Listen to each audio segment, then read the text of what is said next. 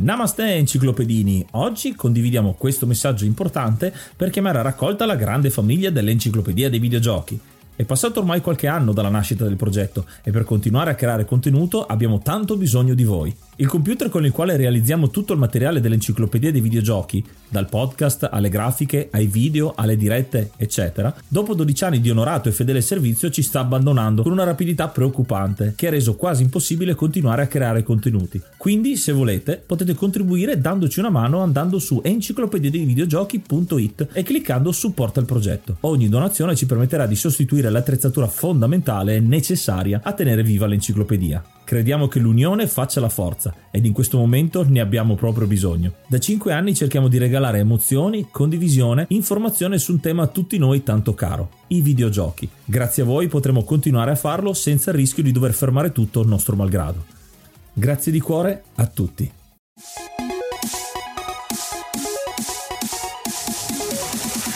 Namaste e benvenuti ad un nuovo episodio dell'Enciclopedia dei Videogiochi. Io sono Ace. E io sono Yuga e nel podcast di oggi parleremo di Kingdom Rush. Ma prima di cominciare ringraziamo i nostri supporter su coffee.com Enciclopedia dei Videogiochi. Trovate il link ovviamente su enciclopediadeivideogiochi.it. Ringraziamo Growl, Lobby Frontali, Shiny, Tierra Tammala, Alessio Dral, Stefano Laserra, Femix e Kay The Pianist con le loro donazioni una tantum e i nostri mecenate Rick, Coach Tevio, Ark e Vanak. Tutti quanti ci hanno offerto delle birre buone buone. Quindi grazie, grazie, grazie. Se volete farlo andate su Enciclopedia dei Videogiochi, ci volete supportare. Se avete un euro in più da donarci, perché no? Usate questo strumento fantastico. E un altro strumento fantastico che potete usare per seguire tutti gli aggiornamenti in diretta giorno per giorno sull'Enciclopedia dei Videogiochi è Instagram, alla pagina chiocciola Enciclopedia dei Videogiochi, dove ogni giorno abbiamo delle immagini riferite agli episodi episodi. Abbiamo le rubriche Rapid Fire che in poco meno di un minuto vi recensiamo, vi spieghiamo un gioco per ingolosirvi a provare o che magari non conoscete. E c'è anche la collaborazione con Indie Gamecast che vi fa conoscere un gioco legato a uno di cui abbiamo già parlato nell'enciclopedia dei videogiochi. Quindi davvero un sacco di contenuto che noi ci teniamo sempre a portare nelle vostre case, nei vostri telefoni. Quindi mi raccomando, seguiteci.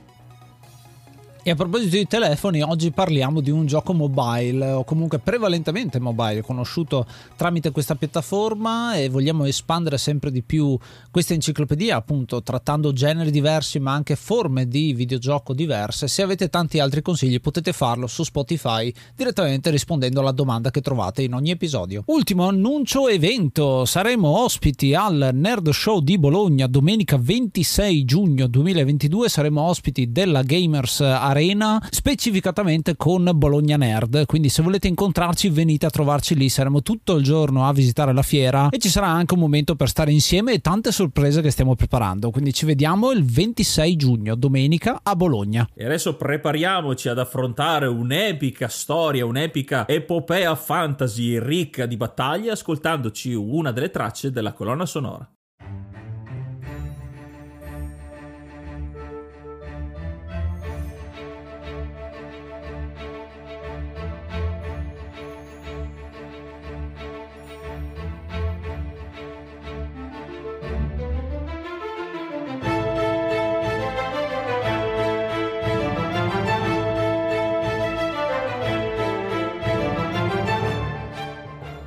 È iniziato maggio, quindi aggiorniamo l'elenco e ringraziamo l'hard mod Cry King e i normal mod Rick Hunter, Groll, Don Kazim, Lobby Frontali, D-Chan, Blackworm, Stonebringer, Baby Beats, Belzebrew, Pago, Strangia, Numbersoft, Sballu 17, LDS, Brontolo 220, Dexter, The Pixel Chips, Ing Bastard, Vito M85, Noobswick, Eppers, Vanax Abadium e Nikius 89. Se vuoi entrare anche tu nel gruppo dei mecenate vai su enciclopedia dei videogiochi.it, clicca supporta il progetto e tramite la piattaforma piattaforma Coffee potrai avere accesso ai nostri video backstage, allo store e anche al feed podcast senza pubblicità.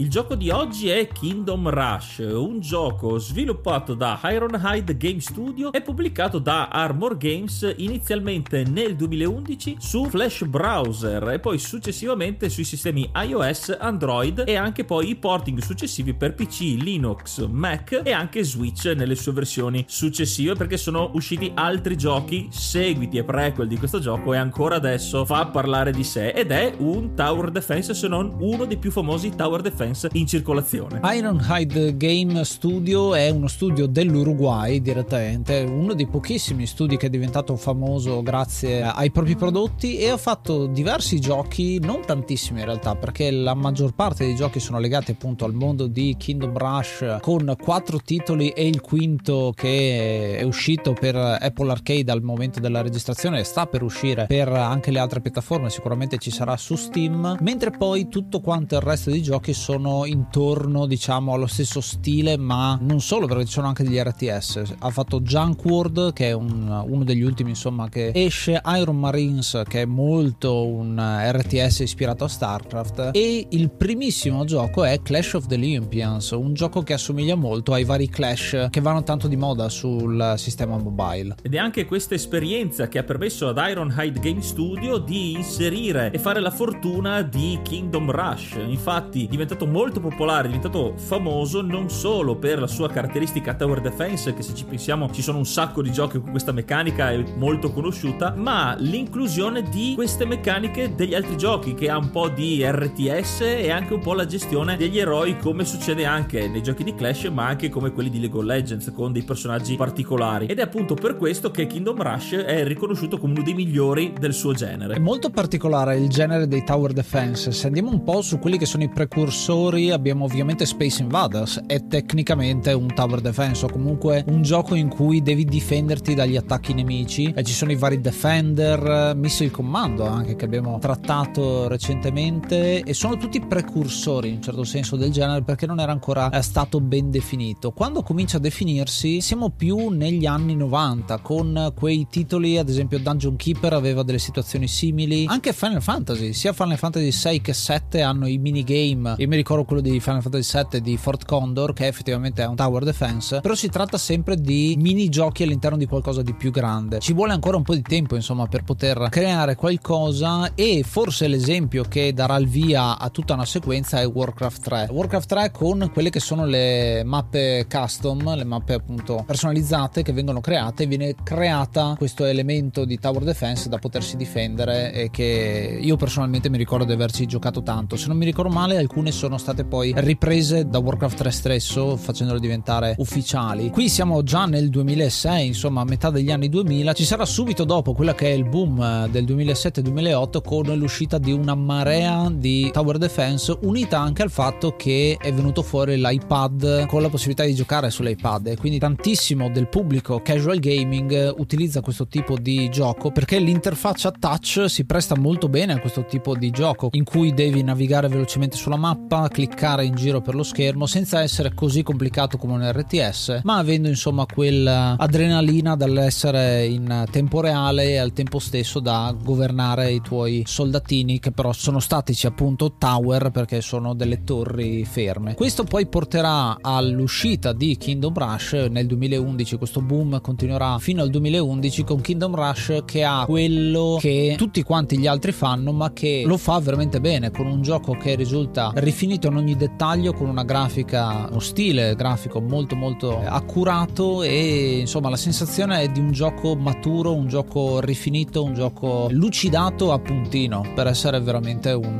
un gioco di successo e così è stato. Per chi di voi ascoltatori non ha mai sentito parlare o comunque non ha mai giocato a un tower defense le regole sono molto semplici. Solitamente si tratta di una schermata fissa con un percorso labirintico dove avremmo dei posti predefiniti dove costruire le nostre torri torri che dovremo scegliere in base alla tipologia e alle missioni per fronteggiare le orde nemiche, un numero precisato di orde nemiche che si alternerà nel tempo, nella durata della missione, che cercherà di raggiungere l'estremità opposta della mappa dove si trova la nostra base, facendoci perdere la partita. E quindi noi creando soldati e facendo uso di tutte le risorse a nostra disposizione e usando in tempo reale i soldi che guadagneremo sconfiggendo tali nemici, dovremo velocemente cambiare anche la disposizione delle torri, farne l'upgrade upgrade in modo da adattarci ai vari nemici in una missione sempre più frenetica fino a raggiungere la fine del livello quando avremo eliminato le forze nemiche e così via per le varie missioni. La cosa interessante del Tower Defense è che ad esempio c'è un esercizio di stile fatto su Arduboy che è quella console portatile dove si programma con Arduino proprio e c'è una versione a un bit di un Tower Defense che vi spiega insomma quelle che sono le meccaniche principali che ha descritto appena Yuga. Kingdom Rush offre una selezione di quattro tipologie di torre fondamentalmente, ognuna delle quali ha delle caratteristiche molto particolari. La prima di queste è la torre degli arcieri, una torre che colpisce a distanza e che fondamentalmente è abbastanza veloce nel colpire, non tanto forte e più metteremo degli upgrade, più aumenteremo la gittata di una determinata torre. La seconda tipologia di torre sono le caserme, dove non sarà l'attacco diretto la nostra abilità, ma la creazione di unità che potremo mettere nel percorso dei nemici per rallentarli e combatterli per sconfiggerli. Facendo l'upgrade di questa torre miglioreremo le statistiche dei soldati che verranno creati sempre più preparati e sempre più armati, con le armature, spade e sempre pronti a combattere il nemico for honor and glory for the king. La terza torre sono le torri magiche, ovvero i maghi che attaccano a distanza con le loro palle energetiche, ignorano le armature, quindi c'è una differenza tra quello che è il danno fisico e quello che è il danno magico. Sono un po' più lente, ma fanno più danni in generale. Questa cosa è molto interessante perché già cominciano ad esserci delle meccaniche molto particolari, soprattutto con gli upgrade, perché man mano che le torri magiche acquisteranno livelli, diventeranno arcimaghi e via dicendo, fino poi a diventare delle magie elementali o comunque delle magie che addirittura rallentano il nemico o ad esempio lo possono bloccare in qualche situazione particolare.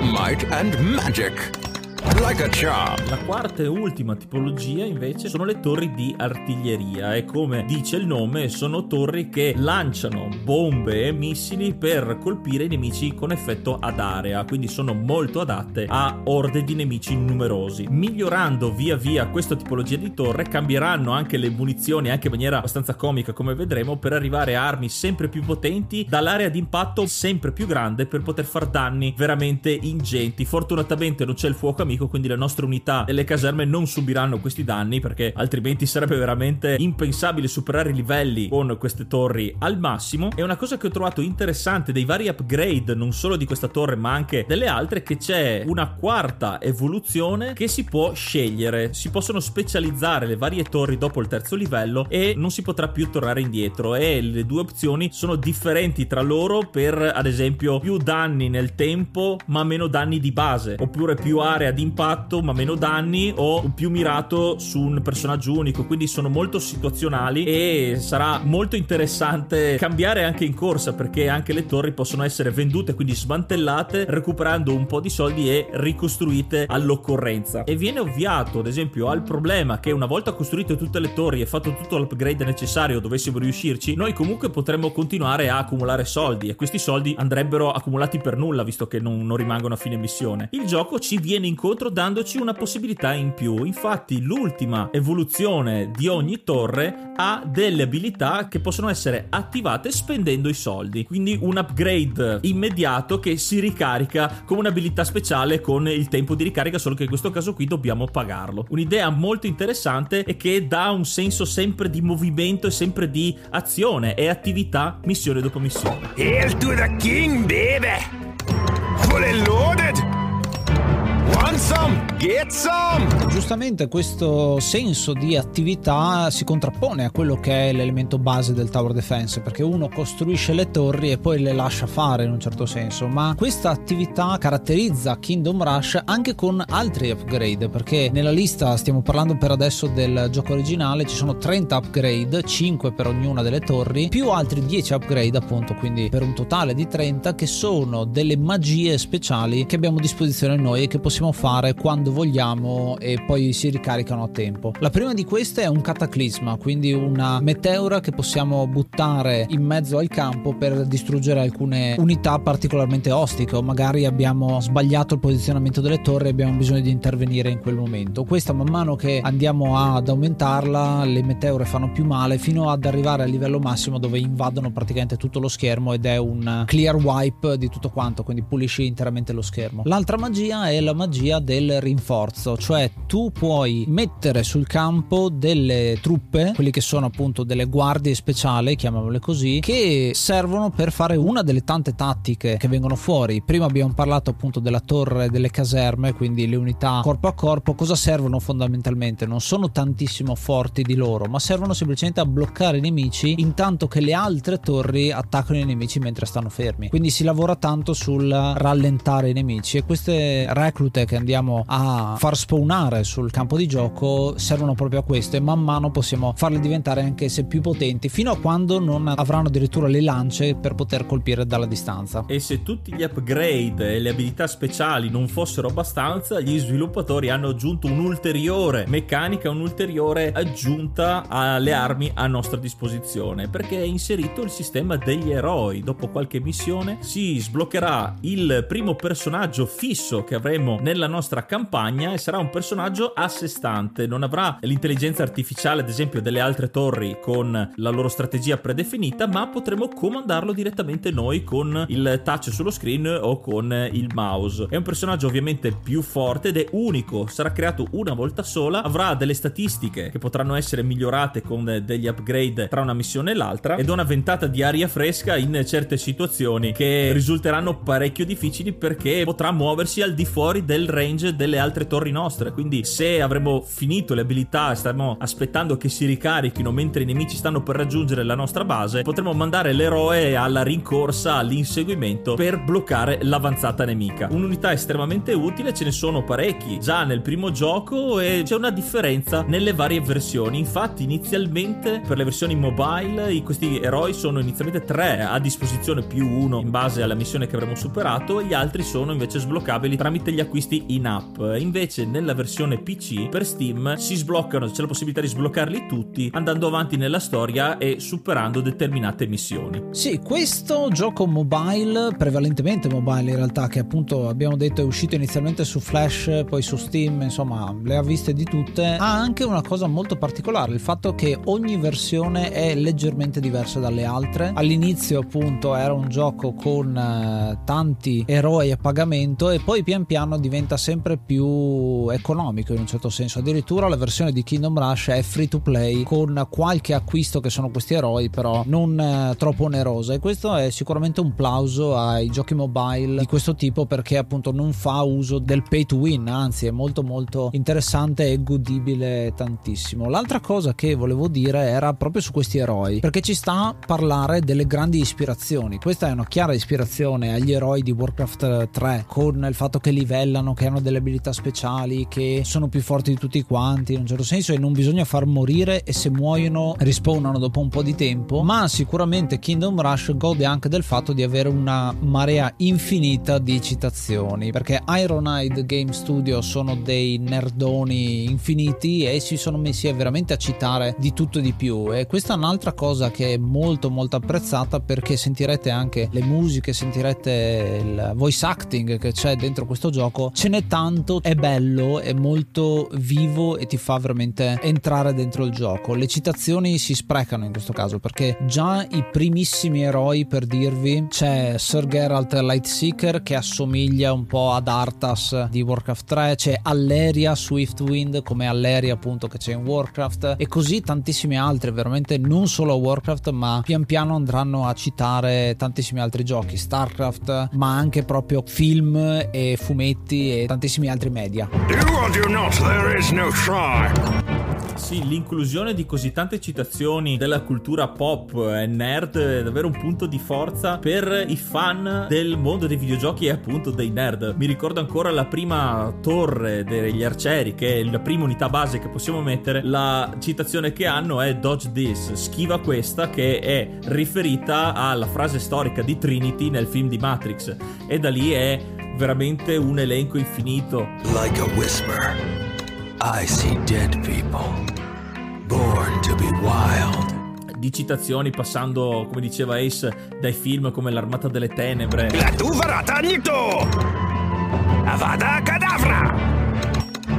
You shall not pass! Dai giochi, dal sesto senso, da canzoni, perché anche i vari eroi che troveremo, alcuni fanno riferimento alla cultura nordica e fanno riferimento a calzoni, ad esempio metal eh, di gruppi di mitologia nordica come gli Amon Amarth. E allora si vede la passione che gli sviluppatori hanno messo e anche una cura certosina andare a prendere proprio le citazioni adatte a puntino, un po' come succedeva, e l'abbiamo citato già più volte, nei giochi di Warcraft, che anche il solo cliccare ripetutamente sulle unità per sentire le varie parole, le varie citazioni, era una parte molto divertente di questi giochi. In questo caso si può fare molto di meno perché il tempo stringe, perché i nemici continuano ad arrivare. All'inizio si perde anche magari qualche citazione, però a forza di giocare perché le missioni sono tante e anche la rigiocabilità non è niente male, probabilmente fatto anche apposta per godersi al meglio e spulciare ogni volta una citazione diversa. Judged and ready? Ride the lightning?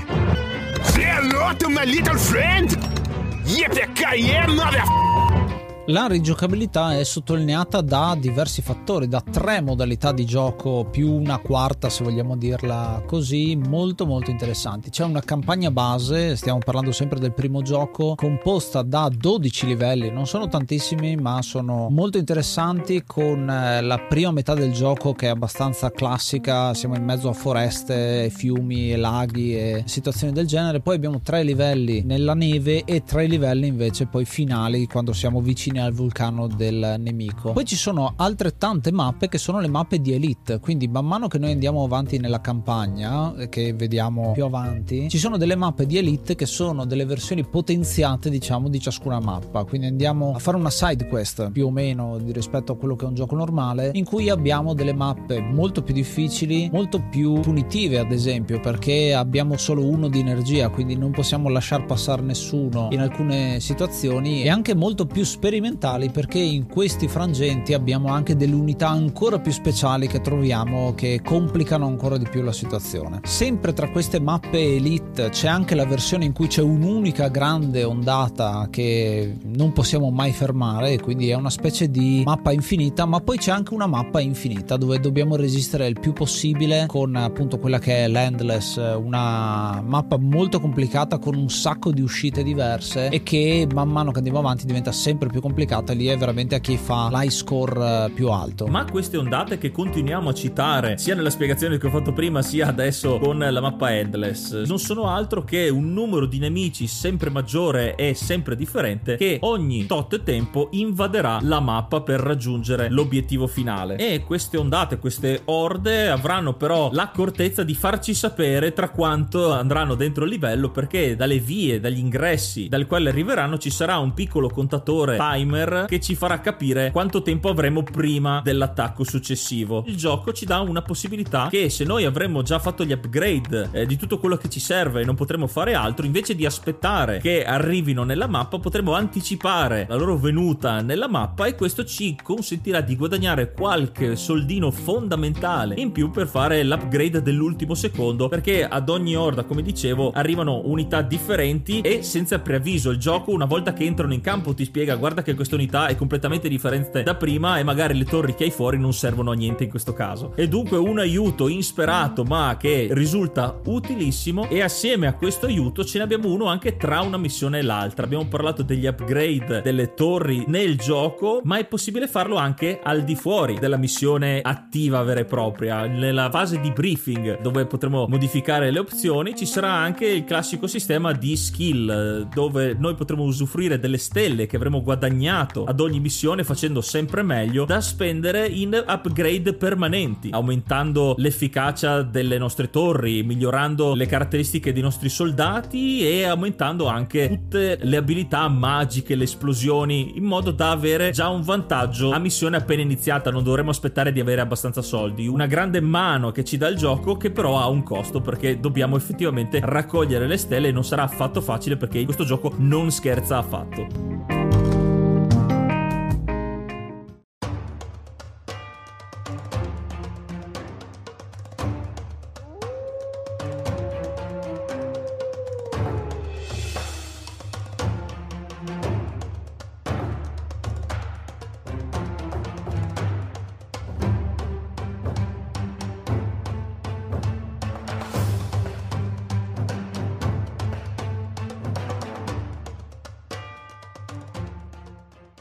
Ci stai seguendo da Apple Podcast? Ricordati di lasciarci una recensione e farci sapere che cosa ne pensi del nostro podcast.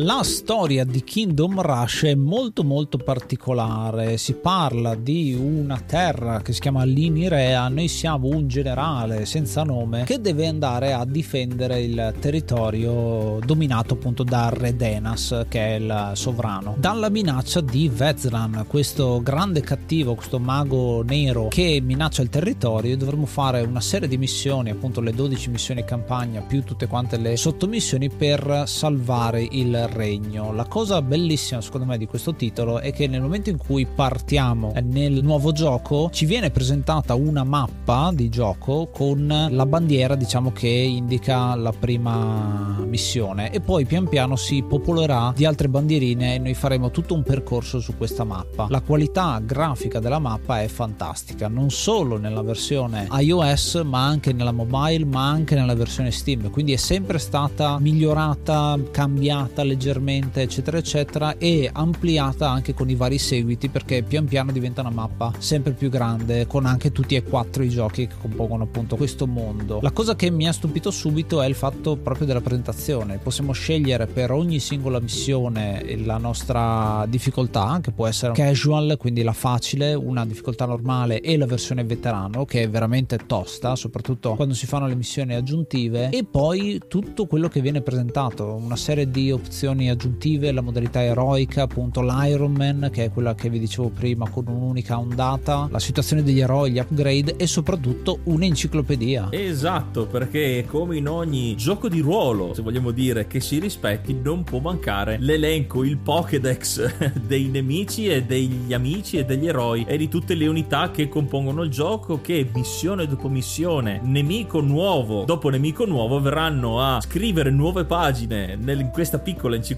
enciclopedia dove leggeremo, capiremo le loro abilità e come fronteggiarli al meglio nel prosieguo del gioco. È una cosa molto da gioco di ruolo fantasy stile Dungeons Dragons, come ho notato anche il resto della presentazione del gioco. Anche le missioni vengono presentate con poche righe di testo e lasciate molto all'immaginario. In questo gioco non ci sono ancora le cutscene tra una missione e l'altra, quindi è molto testuale e mi ha ricordato molto le campagne di gioco di ruolo dove l'arbitro, il master, dà poche informazioni ed è il giocatore che deve fare la storia. In questo caso, siccome la storia comunque è abbastanza semplice, servono veramente poche informazioni perché il fulcro di questo gioco ovviamente sono le missioni, la loro frenesia e l'azione senza fine. Ecco, solo già nella prima missione ci vengono presentate le quattro torri base, non con la possibilità di fare gli upgrade, perché all'inizio vogliono proprio farti vivere il gioco con eh, le torri a livello 1 e questa è una cosa molto molto interessante perché missione dopo missione vengono introdotti tutti quanti gli elementi di gioco di cui vi abbiamo parlato prima. In questo caso arrivano anche le due magie però a livello base, ci vengono mostrate in ogni missione il numero di ondate, a che ondata siamo, i soldi e gli HP che abbiamo, perché abbiamo 20 punti ferita che corrispondono a 20 nemici base, mentre poi ci sono alcuni nemici ad esempio che possono togliere più energia, sono quelli che passano il traguardo, diciamo che lasciamo sfuggire alle grinfie delle nostre torri. Questo introdurre pian piano il giocatore con meccaniche nuove è sottolineato anche dal fatto che ogni volta che c'è un nemico nuovo, una tipologia di nemico nuova, questa appunto si aggiunge all'enciclopedia, ma ci viene un pop-up a schermo che ci dice sì, questa unità, la prima unità che vediamo è un goblin e ci viene detto sì, è veloce, ma non resiste tanto ai danni magici, ad esempio. E così via tutte quante le altre, ci sono gli orchi sciamani che curano, ci sono i briganti e i moroder, i saccheggiatori che hanno l'armatura che sembrano appunto dei gladiatori e così via veramente tanti altri, tra cui anche delle unità volanti ad esempio, in cui le nostre unità corpo a corpo sono inutili finché non hanno una qualche tipo di arco da poter lanciare. La stessa cosa si può dire delle unità eroe che sbloccheremo andando avanti con la campagna. Anche in questo caso ho trovato molto appropriato e molto fantasy come storytelling il fatto che dopo le prime missioni e quindi aver preso confidenza con tutte le unità e i primi upgrade, sblocchiamo il primo eroe, il primo paladino che ci darà una mano e via via che andrà avanti la storia, conosceremo elementi nuovi e conosceremo personaggi nuovi che via via entreranno a far parte nella nostra allegra compagnia di avventurieri e a che punto potremo scegliere quale schierare nelle missioni fondamentali. E ho trovato l'introduzione di questi personaggi molto adatta a un racconto. Ed è una cosa che ho trovato estremamente interessante perché con una meccanica così basilare come il tower defense aggiungere questo modo, questo storytelling, l'aggiunta di personaggi e della storia davvero un valore aggiunto a tutto questo gioco. C'è tantissimo di world building de- dietro, c'è tantissima lore del gioco anche se uno vuole, non solo nel primo capitolo ma anche nei successivi verrà espansa tantissimo questa cosa e la cosa che mi ha stupito di più è un po' lo stile grafico che tiene tutto insieme ma che tutto sia ben integrato perché col fatto che vai a citare da tantissime fonti diverse rischia che cozzino tanto queste cose invece c'è un elemento fantasy appunto dappertutto ma c'è anche qualcosina di steampunk qualcosina di tecnologico. Mi vengono in mente i primi nemici che sono dei cavalieri volanti che hanno il jetpack ad esempio che non stonano per niente anzi ci stanno benissimo. E stiamo parlando di un mondo che si popola di orchi di goblin banditi di ragni di yeti ad esempio quando andiamo nella zona innevata ma ci sono anche gli hobgoblin che sono leggermente diversi i troll che sono molto simili a quelli di Warcraft ma sono più cicciotti non sono mingerlini diciamo come quelli di, del, del mondo di Warcraft e man mano che andiamo avanti sempre più gente sempre più complicata fino ad arrivare ai demoni alle creature demoniache appunto che stanno vicino al vulcano di Veznan questa cosa mi ha stupito anche perché poi viene caratterizzato non solo a livello grafico con una palette diciamo specifica c'è un arancione per dirvi che caratterizza i demoni e c'è sempre quell'elemento in tutti quanti quelli della stessa razza ma anche nelle voci perché ad esempio il, il modo di parlare è leggermente differente e qui cito ad esempio come parlano i nani che sono dalla nostra parte sono i nostri alleati e che nel caso specifico sono quelli che eh, governano la torre dell'artiglieria che parlano con accento scozzese. Ci sono anche degli eroi nani che anche loro parlano con questo accento scozzese. Hanno voluto caratterizzare sempre queste razze in maniera diversa e, ed è molto molto bello perché poi questa prima carrellata si vedrà anche in tutti quanti i boss che andremo ad affrontare. Boss che vengono gestiti in modo molto differente dal resto delle missioni giustamente perché sono un nemico maggiore e una minaccia estremamente potente. Nelle loro missioni li vedremo già in campo faranno parte dello scenario ma non entreranno in campo. Dovremo superare la maggior parte delle orde che saranno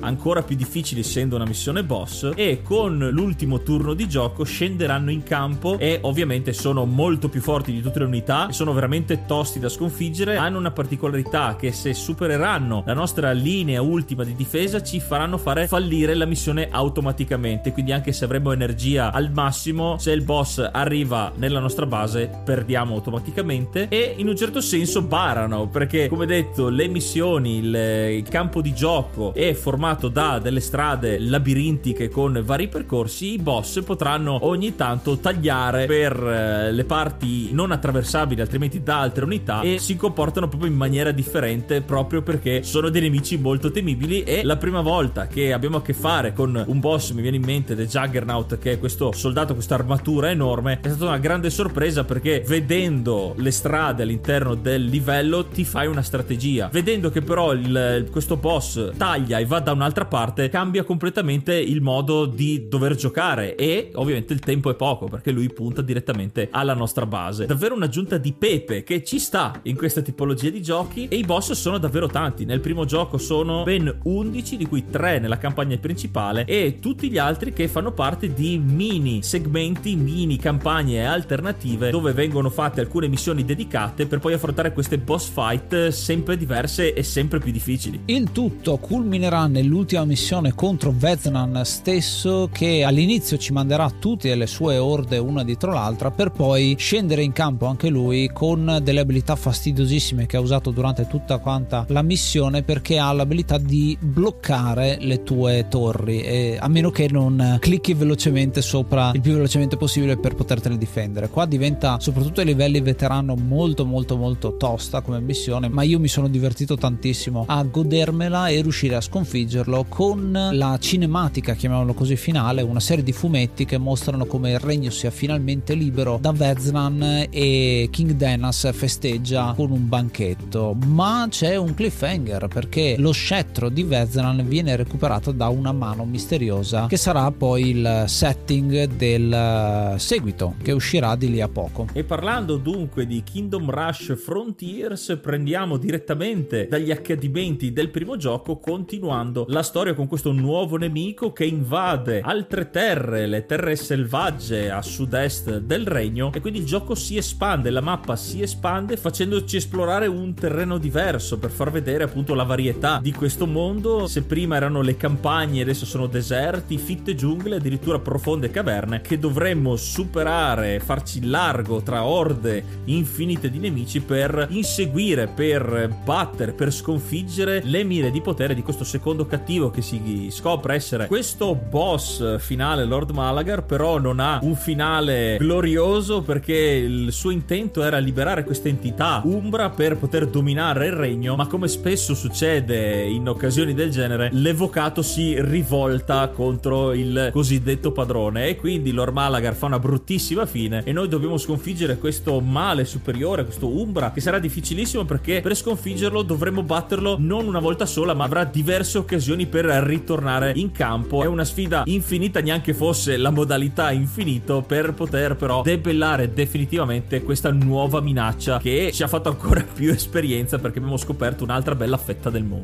Kingdom Rush Frontiers era stato annunciato già nel 2011, ma ci sono voluti ben due anni di sviluppo, uscirà nel 2013 lui come gioco effettivo e qua si vedono già alcune differenze. Esce inizialmente come gioco mobile, quindi non con la versione flash che uscirà successivamente e poi ci sarà la conversione postuma, ma molti anni dopo per Steam. Qua si vedono insomma alcune delle meccaniche messe alla base con Kingdom Rush che vengono perfezionate. Ci sono più eroi, ci sono quelle che sono delle reskin in un certo senso delle torri base, però appunto in tema arabeggiante e desertico, ma non solo perché abbiamo anche tante piccole altre aggiunte, tra cui appunto nemici veramente di tutti i tipi, c'è il Leviatano, mi viene in mente che me lo ricordo tanto bene. Qui viene fatta l'aggiunta anche degli eroi che livellano e restano livellati tra una missione e l'altra, mentre prima partivano dal livello 1 a inizio missione e livellavano durante la battaglia stessa. Era un incentivo a usarli. In questo caso cambia con un livellamento più continuo che ti permette insomma di avere degli eroi che sono molto forti ma molto prima e quindi fare un po' più affidamento su di loro, ma è stato ben bilanciato lo stesso la cosa. L'anno dopo successivo uscirà invece Kingdom Rush Origins, un gioco che è un prequel in questo caso. Gioco anch'esso molto simile agli altri con altre meccaniche in più. Qui è anche il primo gioco dove non c'è la versione Flash. Flash ormai comincia a essere una tecnologia molto superata e questo è un gioco che viene tanto promosso anche tramite Steam, anche tramite il fatto che ci sono le carte che vengono introdotte in questo gioco e con il grande successo che ha avuto Ironhide c'è anche molto meno spazio per uh, tutto quello che è il negozio di pay to win, quindi il fatto che c'è ancora di meno la possibilità di comprare eroi, comunque se ci sono costano veramente poco e tutto quanto sembra andare per il verso giusto. Anche questo Origins è un passo nella giusta direzione perché è un prequel che ci spiega la storia ambientata 30 anni prima, titolo originale. Qui siamo non più il generale dell'esercito di Redenas, ma siamo un generale dell'esercito degli Elfi, una civiltà che vive nelle foreste, che ritrova molti degli eroi conosciuti nei giochi precedenti, li troviamo nella loro versione giovane e addirittura dovremmo salvarli, portandoli poi nel regno di Redenas, quindi li aiutiamo a diventare gli eroi che saranno nel futuro nella timeline del gioco e combattendo elfi malvagi, un po' si sposta nella categoria elfi piuttosto che umani dove c'è la questione delle lacrime che hanno creato proprio il genere degli elfi. E qui c'è un finale amaro che però mi fa rivalutare un personaggio che è il mago Veznan che in questo caso è uno degli eroi perché è un prequel, lui non è ancora diventato cattivo se vogliamo dire, ma proprio dal finale di questo gioco ci saranno le basi che daranno il via alla sua decaduta, alla sua caduta nell'oscurità e che lo porterà poi a tentare la conquista del regno. Una storia davvero ben raccontata e con alcuni colpi di scena che si collegano agli eventi dei due giochi precedenti ma futuri come tempistiche. Molto molto ben curato. A chiudere il poker di giochi è Kingdom Rush Vengeance, uscito nel 2018 e questo è un titolo che ha diviso molto i fan della serie perché dopo tre titoli che si assomigliavano molto sotto tanti aspetti, ma molto diversi graficamente, insomma, con le ambientazioni e perfezionati di volta in volta, Kingdom Rush Vengeance fa una grossa svolta perché intanto ci mette a capo dell'armata del male, perché interpretiamo Vetsnan, interpretiamo in realtà il generale di Vetsnan e una sequel in cui lui cercherà di riconquistare come aveva cercato di fare in Kingdom Rush originale il regno da King Denas, quindi l'Inirea. La cosa che un po' ha fatto storcere il naso a molti è che anziché presentare delle torri base classiche che però appunto molto caratterizzate col fatto che poi hai la divisione in due versioni d'elite, in questo caso c'è molta più scelta iniziale, ma stiamo parlando di torri che sono composte da unità abbastanza semplici. Quindi abbiamo la torre dei goblin, la torre degli orchetti e tutta quanta una serie di lacchè in un certo senso che ci danno una mano. Non è un esercito vero e proprio, ma questo sottolinea anzi si riflette in quello che è l'esercito del male con il capitano, il mago mega galattico fortissimo e tutta una serie di minion veri e propri che andiamo a mettere in campo. Questa forse ha lasciato un po' la mano in bocca a molti perché tutte le frasi, tutte quelle citazioni che ci sono, qua ce ne sono molte di meno, sembra molto più un gioco stampato in un certo senso, una copia missione dopo missione, però devo dire che se seguite la storia di cosa succede effettivamente a Veznan più che all'esercito in generale, è molto godibile e anzi è un ottimo setup per quello che sarà il seguito ulteriore. Parliamo di Legends of Kingdom Rush che promette di stravolgere la meccanica del tower defense non più in tempo reale ma diventa più strategico a turni con l'utilizzo degli vari eroi che abbiamo imparato a conoscere ed amare. In questo caso non essendo ancora uscito non ne possiamo parlare, probabilmente ne faremo un episodio dedicato una volta che sarà uscito e lo avremo provato con le nostre mani.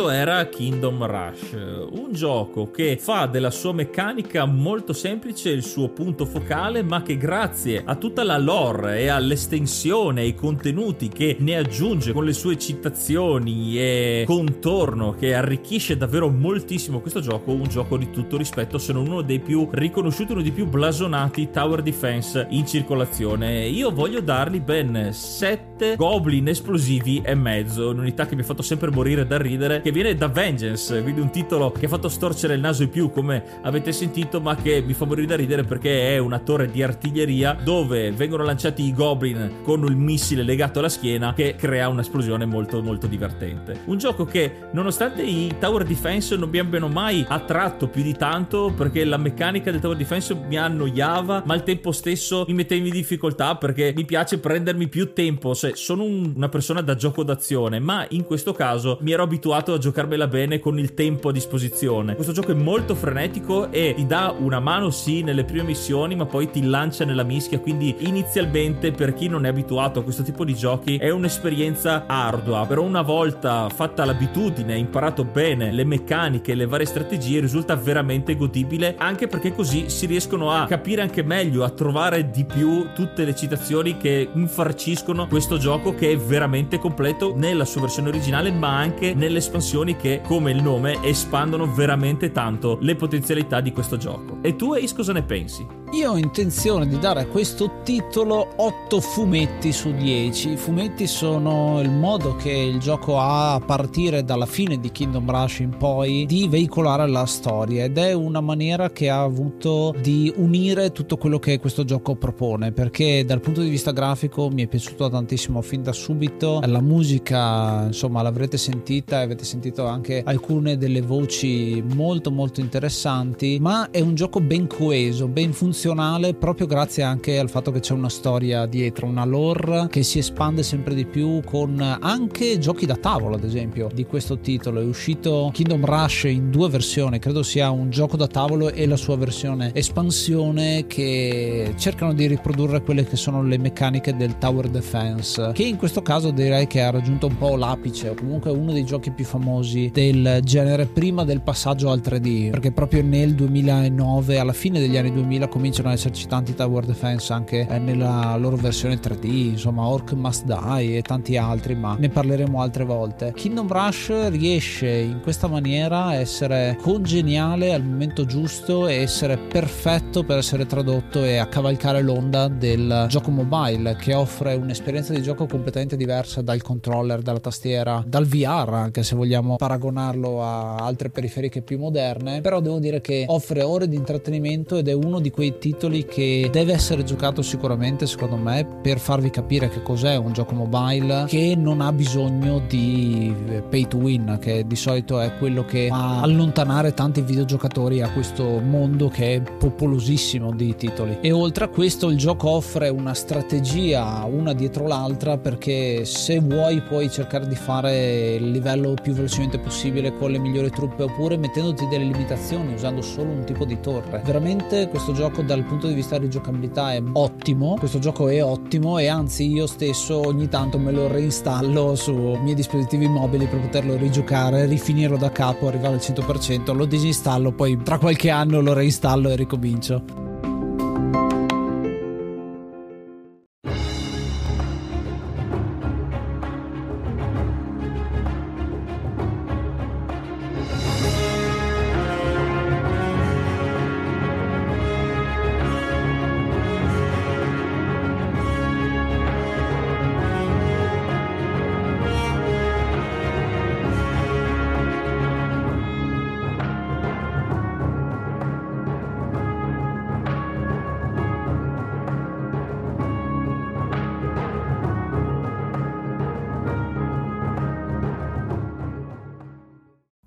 Per questo episodio è tutto. Noi come al solito vi ringraziamo per l'ascolto e vi invitiamo a raggiungerci al di fuori di questo podcast nel gruppo Telegram. Siccome abbiamo parlato di un gioco mobile, perché non prendere il proprio dispositivo mobile e raggiungerci proprio sul gruppo Telegram t.me slash enciclopedia dei videogiochi dove potrete parlare sia di questo episodio ma degli altri episodi ma di tutto quello che riguarda il mondo dei videogiochi e del nerdume che noi adoriamo così tanto tanto, siamo davvero tanti, una community molto attiva, siamo veramente orgogliosi e ogni giorno ci sono argomenti tra i più disparati, quindi raggiungeteci. E se volete anche vederci in faccia avete il canale Twitch, twitch.tv slash ed videogiochi dove trovate delle live almeno una volta a settimana in cui montiamo il podcast ma anche giochiamo, io sto tentando di fare il record mondiale di Metaslug e ci stiamo arrivando un po' alla volta. E tanto altro, o ad esempio potete seguire le live con tanti ospiti anche su Instagram, ci sono lì una volta a settimana con i giovedì di EDV, tantissimo contenuto che vogliamo cercare di fornirvi e un grazie insomma a tutti quanti quelli che ci stanno ascoltando e che ci danno una mano a costruire e a scrivere questa enciclopedia dei videogiochi. Prima abbiamo citato Indie Gamecast, c'è Vega, ci sono Vanak, c'è Rick, c'è Coach che ci dà una mano dietro le quinte, insomma comincia a essere un bel gruppetto e molto interessante perché pian piano si sta organicamente formando e quindi anche voi ascoltatori se avete voglia di contribuire basta contattarci su Instagram direttamente nei direct, vi rispondiamo molto volentieri. E noi ci riascoltiamo al prossimo episodio e ascoltate l'enciclopedia dei videogiochi. Io sono Ace. Io sono Yuga. Namaste